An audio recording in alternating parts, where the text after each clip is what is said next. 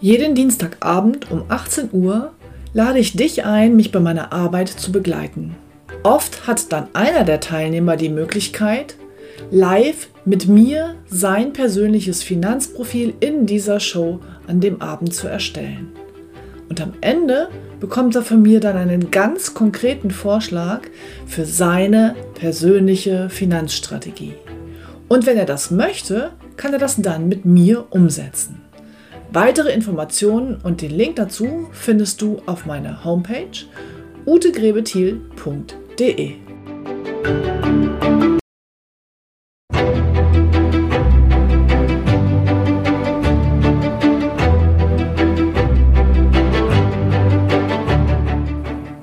Finanzen verstehen, richtig entscheiden. Der Podcast für Ihre erfolgreiche Finanzstrategie.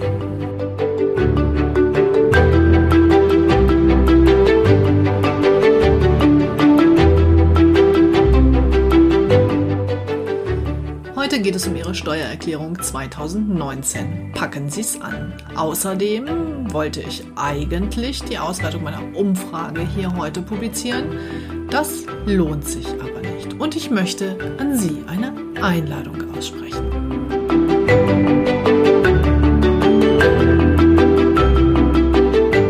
Mein Name ist Ute Grebethiel.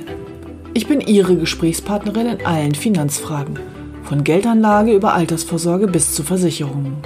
Ausgehend von Ihren Vorstellungen zeige ich Ihnen, welche Möglichkeiten Sie haben. Dazu greife ich auf Produkte aller relevanten Anbieter zurück. Sie entscheiden, was ich für Sie umsetze. Herzlich willkommen zu dieser Episode. Episode 58. Heute geht es um die Steuererklärung 2019 und wie Sie Ihre Vorsorgeaufwendungen richtig ansetzen können. Aber vorher noch ein paar Kleinigkeiten in eigener Sache.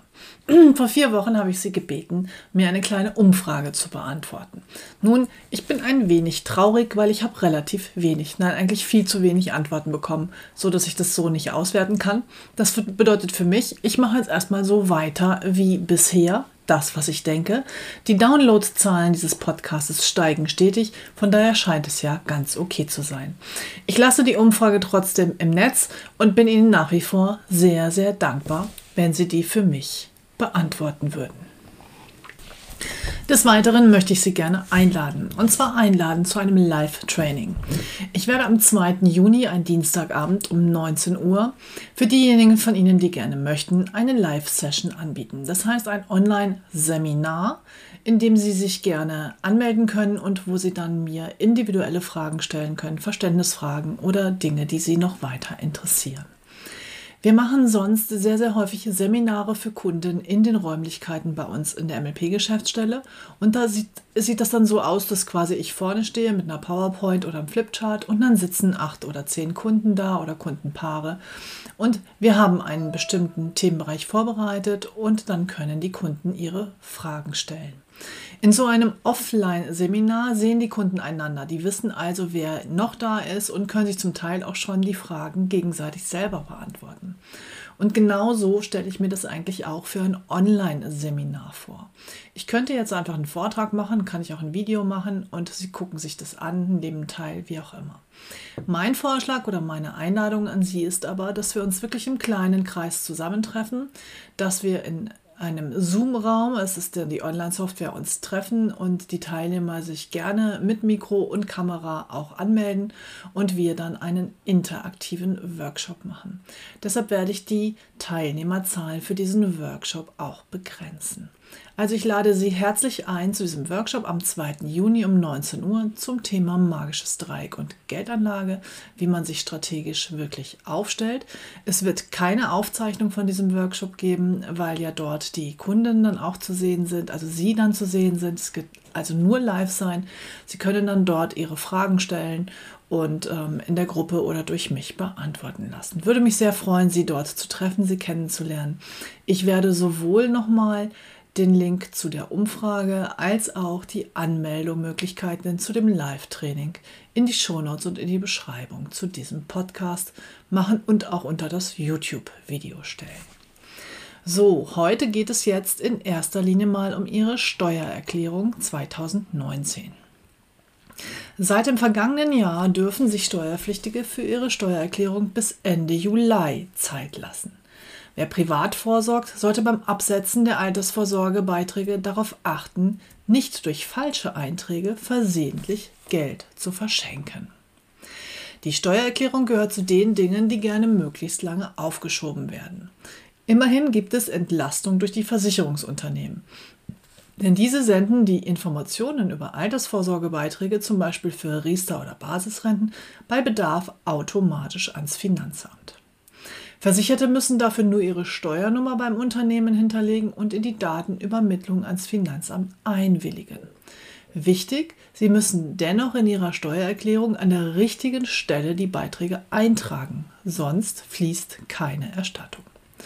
Wer wie das Gros der deutschen Steuerzahler die Steuererklärung online macht und einreicht, kann seine Daten aus dem vergangenen Jahr automatisch in die aktuellen Formulare übertragen lassen.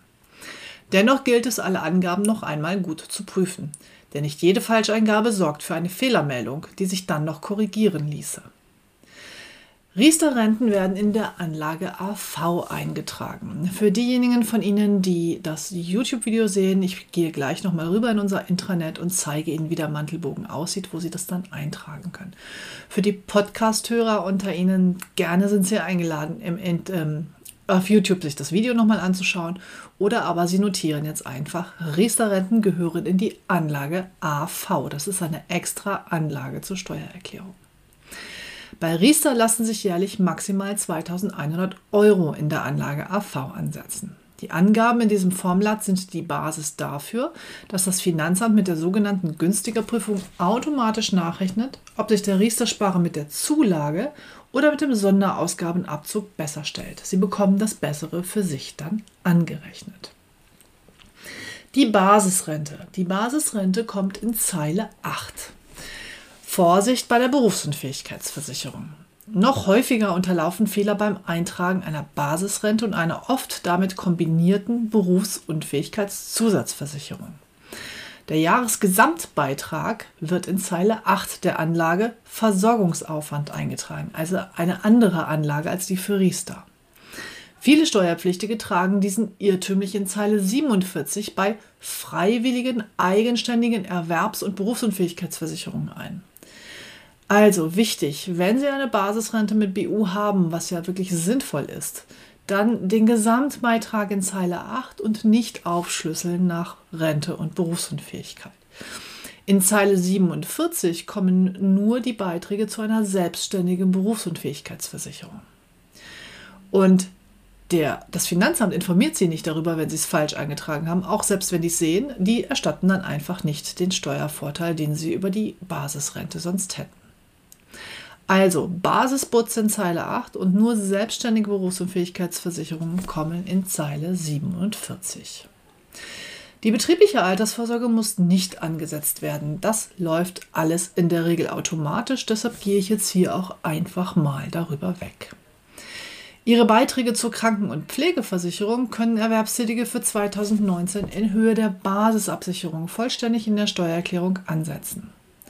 Diese werden in der Anlage Vorsorgeaufwand in den Zeilen 11 bis 44 eingetragen. Übersteigen die tatsächlichen Aufwendungen den Höchstbetrag für sonstige Vorsorgeaufwendungen von 1900 Euro für Angestellte und 2800 Euro für Selbstständige, so kann der gesamte Betrag angesetzt werden. Für Verheiratete verdoppelt sich der Betrag bei gemeinsamer Veranlagung. Zudem können Eltern neuerdings auch die Krankenversicherungsbeiträge der bei ihnen steuerlich zu berücksichtigen Kinder als Sonderausgaben ansetzen, sofern sie Bar- oder Sachunterhalt leisten. Was ist die Basisabsicherung? Die Basisabsicherung gemeint das Leistungsniveau, was sie als gesetzlich Versicherter eben auch hätten. Das bedeutet, der gesetzlich Versicherte kann den ganzen Beitrag ansetzen und der Privatversicherte den Anteil, der quasi die GKV ersetzt. Das sind immer so circa 80 Prozent von ihrem Beitrag.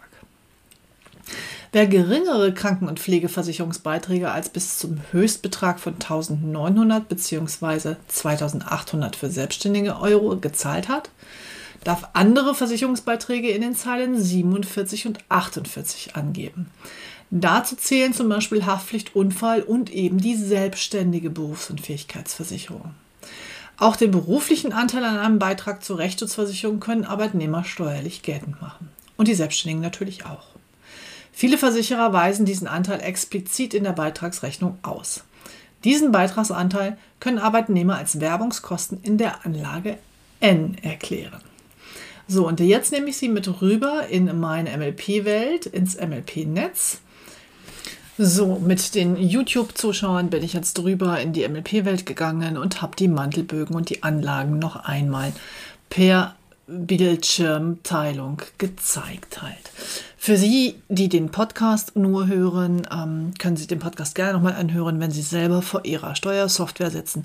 Oder Sie gehen einfach rüber zu YouTube und schauen sich dann dort nochmal das Ende des Videos an.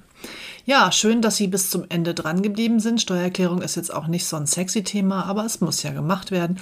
Und deshalb dachte ich, ich gebe Ihnen hier mal auf die Ohren einen kleinen Mehrwert und vielleicht auch einen kleinen Schubser, es endlich anzugehen. Ich erinnere nochmal an das Live-Training am 2. Juni. Ich lade Sie ganz, ganz herzlich ein. Es geht um strategische Vermögensanlage und Geldanlage, um das magische Dreieck und diese Dinge. Und Sie haben dort die Gelegenheit, mit mir einen Abend zu verbringen und Ihre individuellen Fragen halt direkt dann dort zu stellen. Ich verbleibe wie immer mit besten Grüßen für Ihr Glück und Ihre Gesundheit in der nächsten Woche und ich freue mich auf Sie am nächsten Freitag. Ihre Ute Grebe-Thiel.